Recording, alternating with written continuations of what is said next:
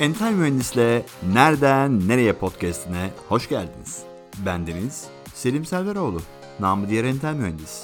Bu podcast serisinde üniversiteden mezun olduğu bölümle ilgili işler yapmayan, evet evet doğru duydunuz, mezun olduğu bölümle ilgili işler yapmayan konuklarım olacak. Onların kariyer yolculuğuna nasıl çıktıklarını, hangi dönemeçlerden geçtiklerini, kariyer değişikliği yapıp yapmadıklarını sizler için öğreniyorum. Üniversitede öğrenci misiniz? Yeni mi mezun oldunuz?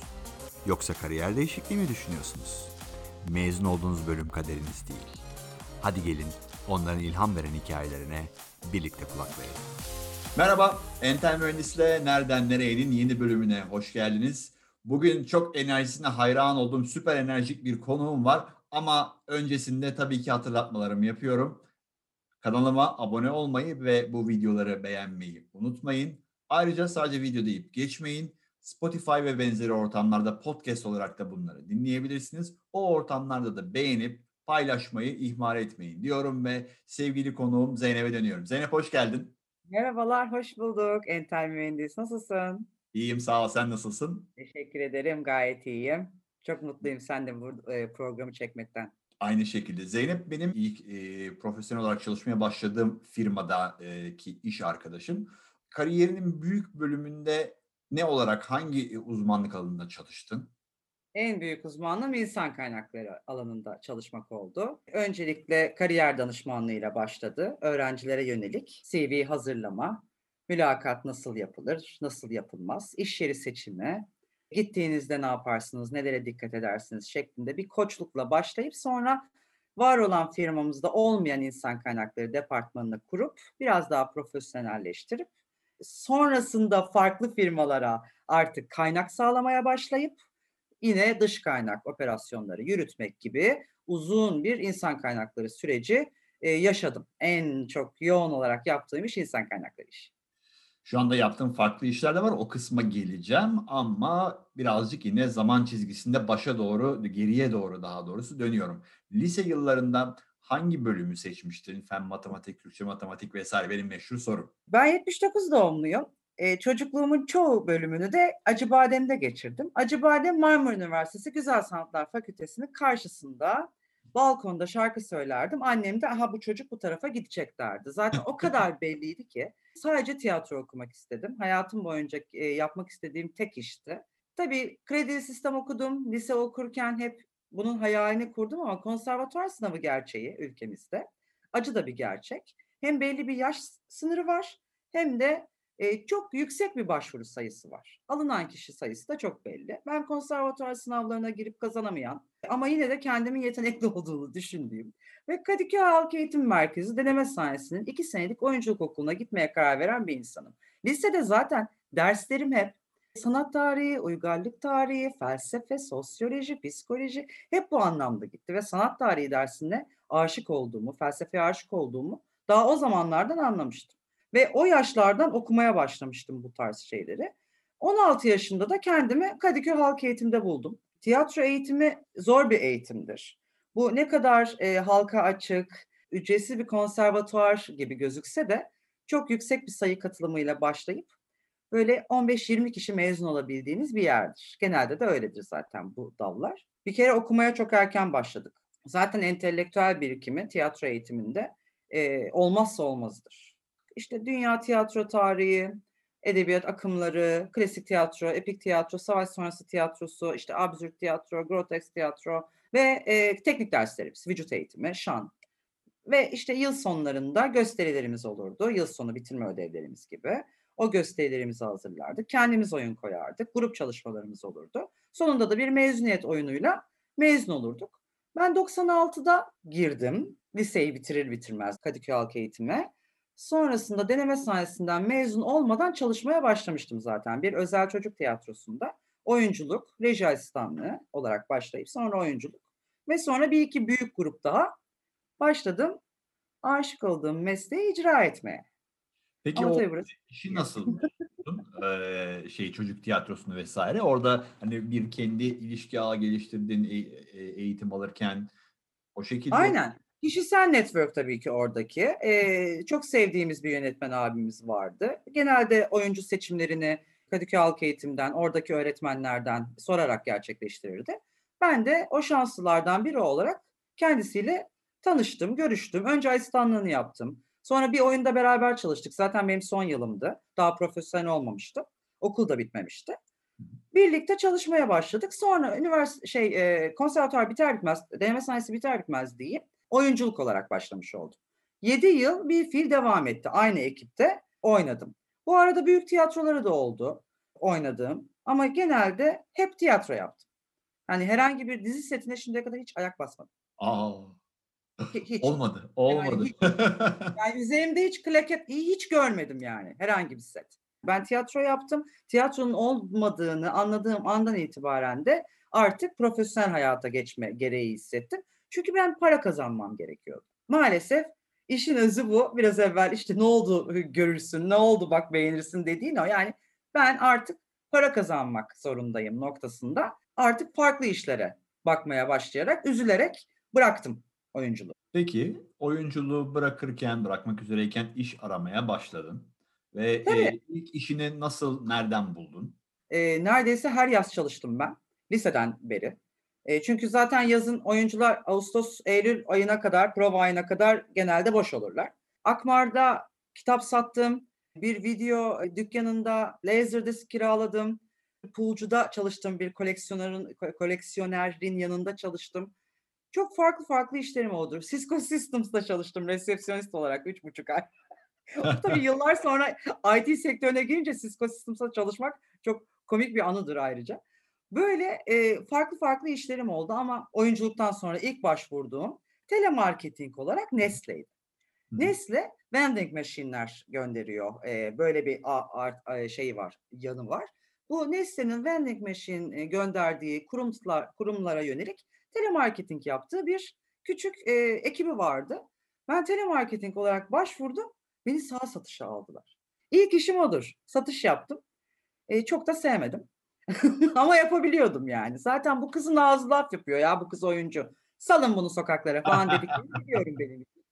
Sonra bir outsourcing firmasıyla çalıştım. Onlar da aynı şekilde bir operasyon yürütüyorlardı ve geldim dolaştım. Evime çok yakın olduğu için bir IT firmasına resepsiyonist olarak başladım. Nasıl Tamamen başladın? tesadüf. Ne yaptın yani? Kapıdan geçerken ya ben burada çalışmak istiyorum deyip CV mi verdin? Ne yaptın? Yo yo hiç öyle olmadı. Ablam benim insan kaynakları, eee, uzmanı. O da öyle. Ben zaten bildiğim işi de ondan da öğrenmiş oldum aslında. Eee, onunla birlikte de çok işler yaptık. Ablamın "Yeter hadi sen, olmuyor artık böyle. Birazcık, eee, işimize gücümüze bakalım. Madem para kazanmak da istiyorum diyorsun artık. Ben" dedi, "senin" dedi, "özgeçmişini" dedi, "Altunizade'de bir, eee, bilgisayar firmasına yönlendiriyorum. Orada" dedi, "bir resepsiyonist açığı var." Benim işte Cisco Systems'tan falan böyle şeyim olunca, eee, deneyimim, "Tamam." dedim. Ben başladım orada. Gittim, görüşme yaptım o zamanki insan kaynakları, eee, uzmanımla. Ondan sonra başladım. Resepsiyonist olarak başladığım ilk gün eylülün başı, Cebit diye bir fuardan bahsediyorlar. Ofiste kimse yok ve ben telefonun başında ya yalnızım. Bana genel müdürümü soruyorlar. Ben onun kim olduğu hakkında en ufak bir fikre sahip değilim. Birine soracağım. Herkes fuarda. Cebit nedir bilmiyorum. Kaos var. İyi ki de varmış. Öyle öğrendim. Kim, nerede, hangi eğitmen, kaçta eğitim veriyor, kim genel müdür, kim genel müdür yardımcısı, satışta kim var, IT'de kim var? Çok güzel. 1 hafta içinde benim için bitti. Çünkü yalnızdım ve, eee, öğrenmek zorundaydım. Başka hiç yapabileceğim bir şey yoktu. Şöyle son derler ya, yüzmeyi öğrenmek istiyorsan okyanusa at Aynen. Seninki Attılar beni. Kolsuz, ko yani kolluksuz sudayım. Ondan sonra başladık Netron macerasına. Çok güzel bir firma. Çok iyi işler yapıyor. Ben orada 2'nci ayın sonunda satış ekibindeydim. "Zeynep, seni resepsiyondan çekeceğiz. Bireysel satış." Okay.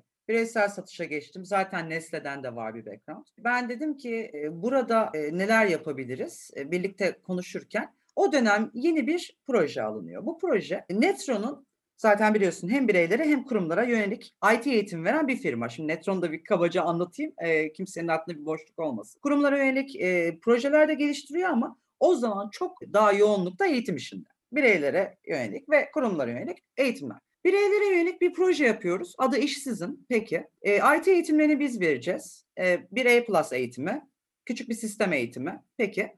İngilizcesini başka bir sevdiğimiz kurum verecek. Tamam. Sonra biz bu çocukların CV'lerini büyük firmalara yönlendireceğiz ve iş bulmalarını sağlayacağız gibi bir proje. Ben bu projeyle hayatımın ilk defa insan kaynakları denen şeye adım attım. Bu projeyi hem sattım hem oradaki tüm katılımcıların CV'lerini yaptım, onlarla iş görüşmelerine yönlendirdim, onların kariyer danışmanlığını vermeye başladım. Hemen Doğuş Üniversitesi'nden bir insan kaynakları yönetimi patlattım. O esnada gidip gelmeye başladım. Eee, genelde bunu yapmayı bir, eee, istiyorum ve tercih edilmesini de doğru buluyorum açıkçası. Bir yandan da bu gidiyor. Ben ilk insan kaynakları işine böyle başladım. Başarılı da olduk. Daha profesyonel hale getirmek için Netron insan kaynaklarının başında başladık çalışmaya. Bu arada bütün öğrencilere kariyer danışmanlığı veriyorum. Her sınıfa girip kendimi tanıtıp özgeçmiş vesaire veya iş arama sürecinde varsa bir istekleri yerine getireceğimi söylüyorum. Yaklaşık 18 saatlik bir ders yazdım. Ders veriyorum. Derslere katılıp, eee, yine mülakat teknikleri vs. ile ilgili bilgilendirme yapıyorum vs. Bu şekilde gitti. Çok çok uzun yıllar ve insan kaynakları işi artık benim bir mesleğim hâline geldi ki neredeyse son 4 yıla kadar. Peki, Netron macerası bir şekilde bitmek zorundaydı ve bitti.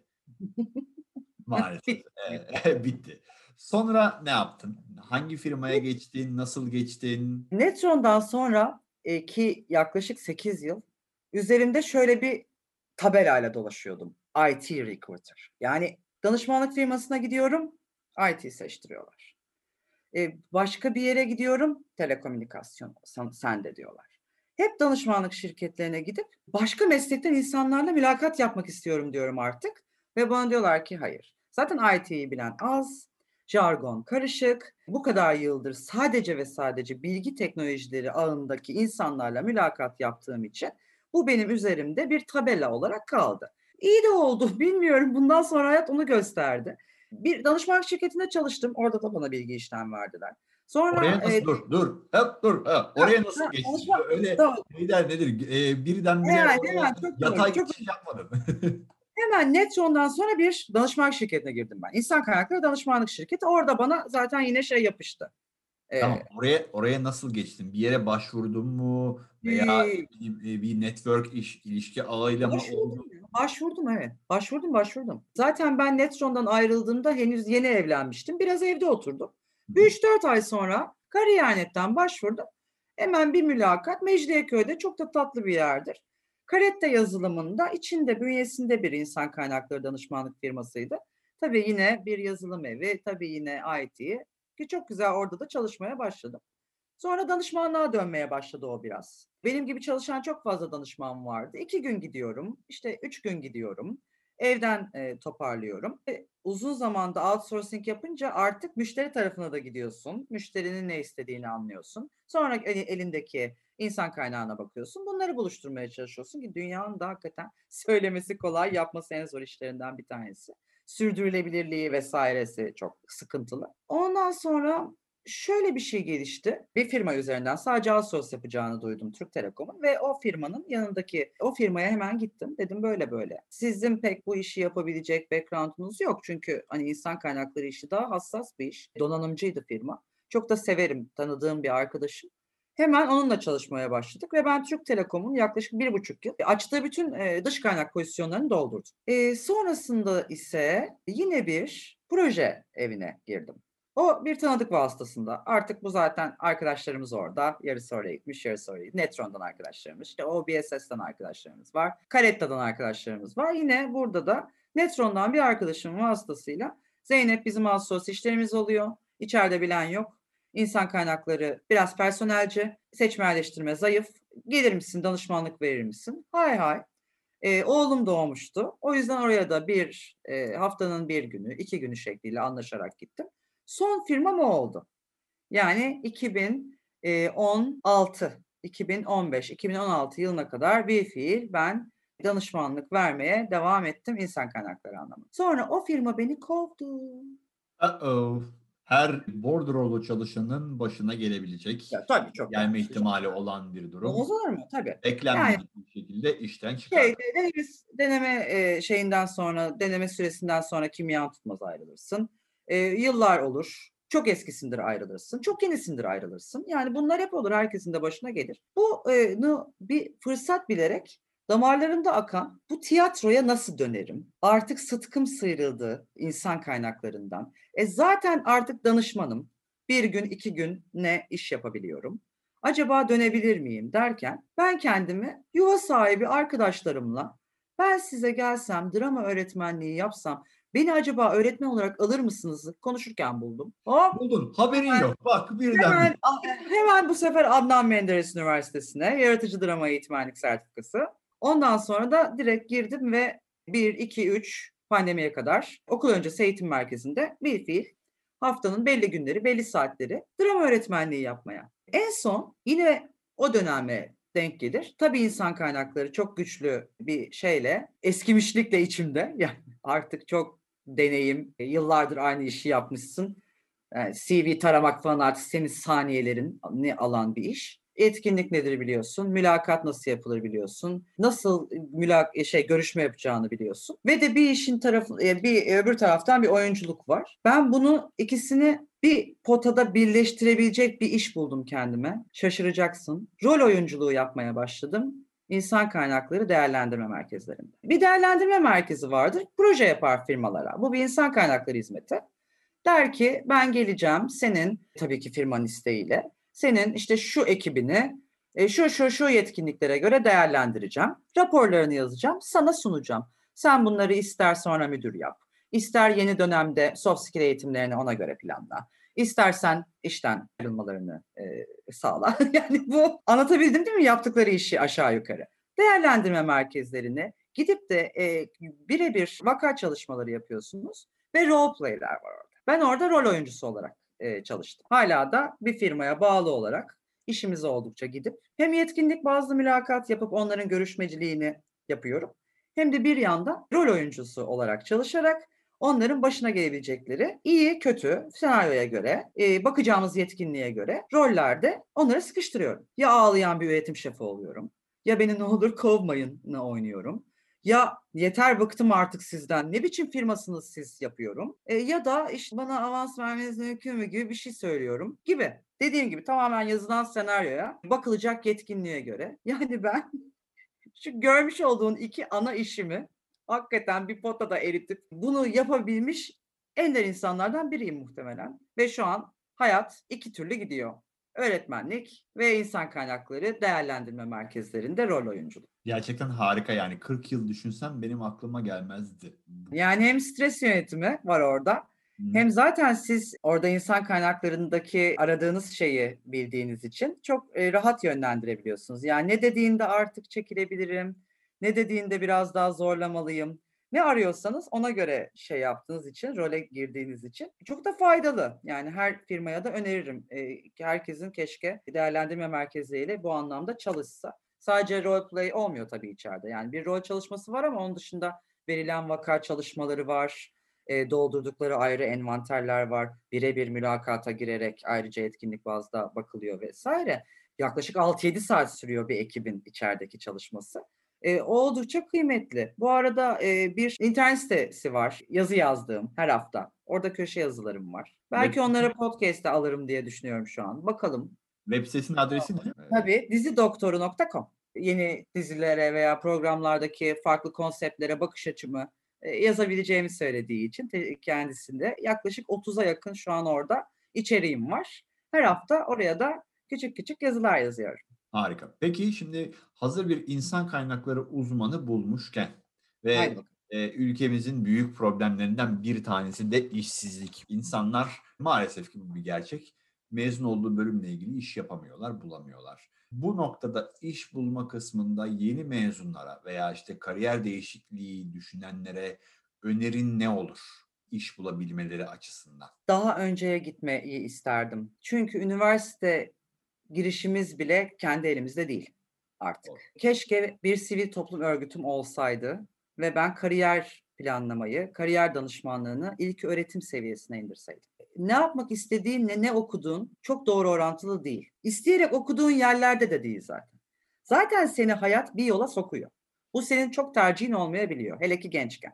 Bir yerde başlıyorsunuz çalışmaya ve o sonra sizin üzerinize yapışabiliyor. Hangi sektörde çalışmak istediğinizle alakalı bir belirleyicilik düşünebilirsiniz. Ya da belki e, şu gelebilir insanın aklına. E, hayatımı nasıl sürdürmek istiyorum? Okyanusta küçük balık olmak mı istiyorum yoksa fanusta bir balık mı olmak istiyorum? Eğer fanusta bir balık olursan o telefonunu hiç kapatamaz. Ama bütün sorumluluk sende olur. İyi para kazanırsın, işin her şeyini sen bilirsin. Okyanusta balık olursa saat 6'dan sonra seni kimse aramayabilir. Farklı farklı benzer işlerde e, çalışabilirsin. Bu kadar büyük stres yaşamadan diğer işe göre. Yani aslında insan birazcık kendinin ne yapmak istediğini veya ne yapabileceğini düşünmeli kariyerini planlarken. Mesela IT sektöründe senelerce kariyer danışmanlığı yaptığımda söylediğim bir şey vardı. Firmaların IT'sinde mi çalışmak istersiniz, IT firmalarında mı çalışmak istersiniz? Bu ikisi takdir edersin ki çok birbiriyle alakasız şeyler. İşte bu saat 6'da telefon kapatayım, e, ben cumartesi çalışmam, gece gitmem, alo gelmem. Öyle bir gidersin ki eğer bir sistemciysen sen bir firmada. O yüzden belki buna karar vermek lazım. Aa, IT firmasında çalışırım. Çalıştığın her firmanın teknolojisine uygun daha fazla e, şeyin açılır görüşün açılır. Çok fazla teknoloji bilirsin. Çok fazla projeye değersin. Bu da senin belki daha sonraki yolunun bir basamağını çizer. Yani senin bundan sonraki yolunu e, bir senin öngörün olur. Bunlardan bir tanesinde yürümek adına. Yani belki gençken biraz daha yoğun, sonrasında ise sevdiğin, biraz daha kendini iyi hissettiğin taraftan gitmek gibi bir şey olabilir. En azından bizim sektörde. Ama en azından sektör seçebilir. Seçtiği sektörün içerisinde firmalarda farklılıklar varsa o firmanın içinde mi olmalı? Ona danışmanlık mı vermeli? Ona veren e, danışmanlık veren proje firmalarında mı olmalıyı? Belki tahayyül edebilir söylediklerimden sonra. Peki ilk işi bulmakla ilgili çok şey var. Bilgi kirliliği diyebiliriz veya tecrübeler, iyi tecrübeler, kötü tecrübeler. En çok benim duyduğum üniversiteden yeni mezun insanı işte XYZ firması asgari ücretin bir tık üzerine çalıştırıyor ve her şeyinden faydalanmaya çalışıyor çalışanın. Özellikle tecrübesiz e, insanlar tecrübe kazanmak adına bunu yapmalı mı yoksa boşu dik, mağrur, benim hayır böyle şeylere ihtiyacım yok. Ben şu kadar lira maaşım. Maalesef, ma- maalesef yapmalı Selim. Maalesef yapmalı çünkü e, alternatifi çok. Yani e, maalesef öyle. Bunu söylemek acı belki ama alternatifi çok. Çok fazla üniversite var. Artık seçimler zaten şey hani iyi üniversite tamam bunlar. İyi bölüm işte bölümde ne yüksek lisans var mı peki? Hoş geldin hoş geldin. Ne istiyorsun? Yani işte yeni mezunum 6000 yani bir dakika bir, bir, bir, bir sakin. Şimdi doğru çok onlar da öyle çıkıyorlar çok normal olarak. İlk iş yeri gitmeli mi? Alternatifinin çok olduğunu düşünüyorsa evet biraz e, hatta üniversitede küçük küçük başlamalı. Kulüp çalışmalarıyla başlamalı. Ufak ufak firmalarda stajlar. Şu an her yer application, şu an her yer hani onlarda e, para almadan ufak ufak evden e, yandan yandan. Biraz en azından iş, ilk iş tecrübelerinde. Ben bir de şunu gözlemledim nacizane. Özgeçmiş CV gönderiyorlar. Bana şu mail adresini gönderebilirsin diye kartımı veriyorum. Mailde sadece CV ekli. Bir şey yok. Konu yok.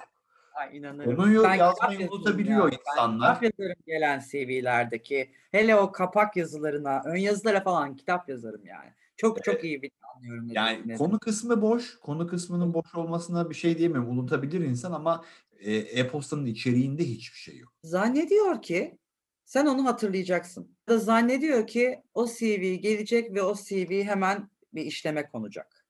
Ee, bir yani bir, bir küçük hatırlat be güzel kardeşim. Yani de ki ben sizinle şu şu fuarda tanışmıştım. Siz bana kartınızı vermiştiniz.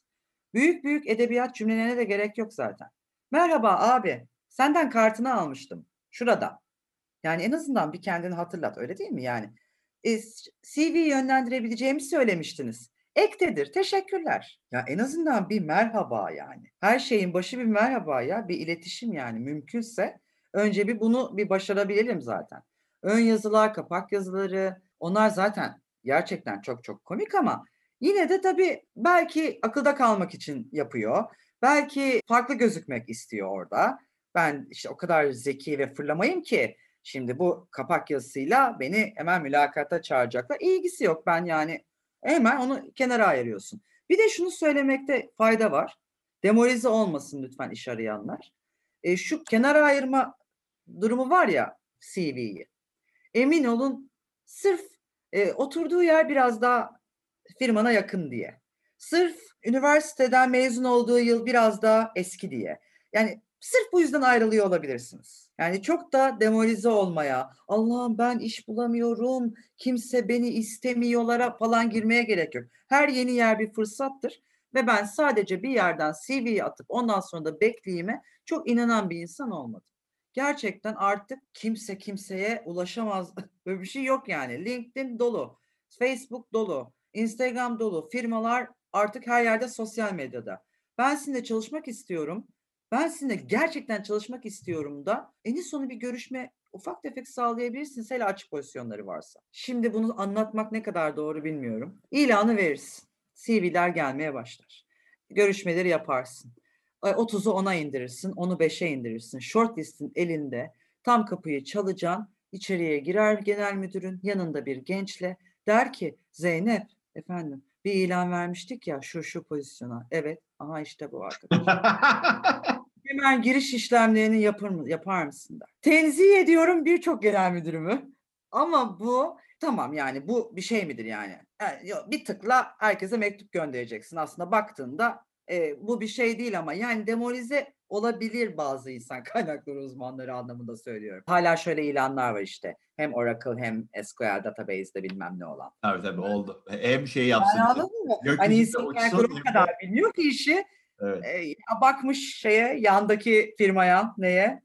Rakip firmasına Aha. ne arıyor? Onu yazmış tek tek. Ben de bunu arıyorum. O ayrı. Onu artık şey yaptım ya. O o, o tip ilanı görünce ben gülüyorum. Çok eğlenceli oluyor. Ha? O öyle Superman, ha, Superman öyle, arıyorlardı. Öyle bir adam bulursan ona kaç Tabii para mi? vermen gerekiyor biliyor musun? Evet, yani teknolojinin yılı belli 10 yıl deneyim istiyor değil mi altına yazar? Evet evet. çok keyifli bir ee, sohbetti Zeynep'ciğim. Çok, çok teşekkür, teşekkür ederim. Çok sağ ol Selim. Ee, ben de çok memnun oldum. Herkese çok selamlar. İnşallah Aa. eğlenmişsinizdir. İnşallah bir küçük bir şeyler geçmiştir dinleyenlere. Sağ olun. Görüşmek üzere. Görüşürüz. Kendinize iyi bakın. Ve bir yayının daha sonuna geldik. Vakit ayırdığınız için teşekkür ederim. Beni Entel Mühendis adıyla sosyal ağlardan ve entelmühendis.com adresli blogumdan takip etmeyi ihmal etmeyin. Ayrıca bu podcast serisine abone olmayı da unutmayın. Görüşmek üzere. Bunu saymayız. Yine bekleriz.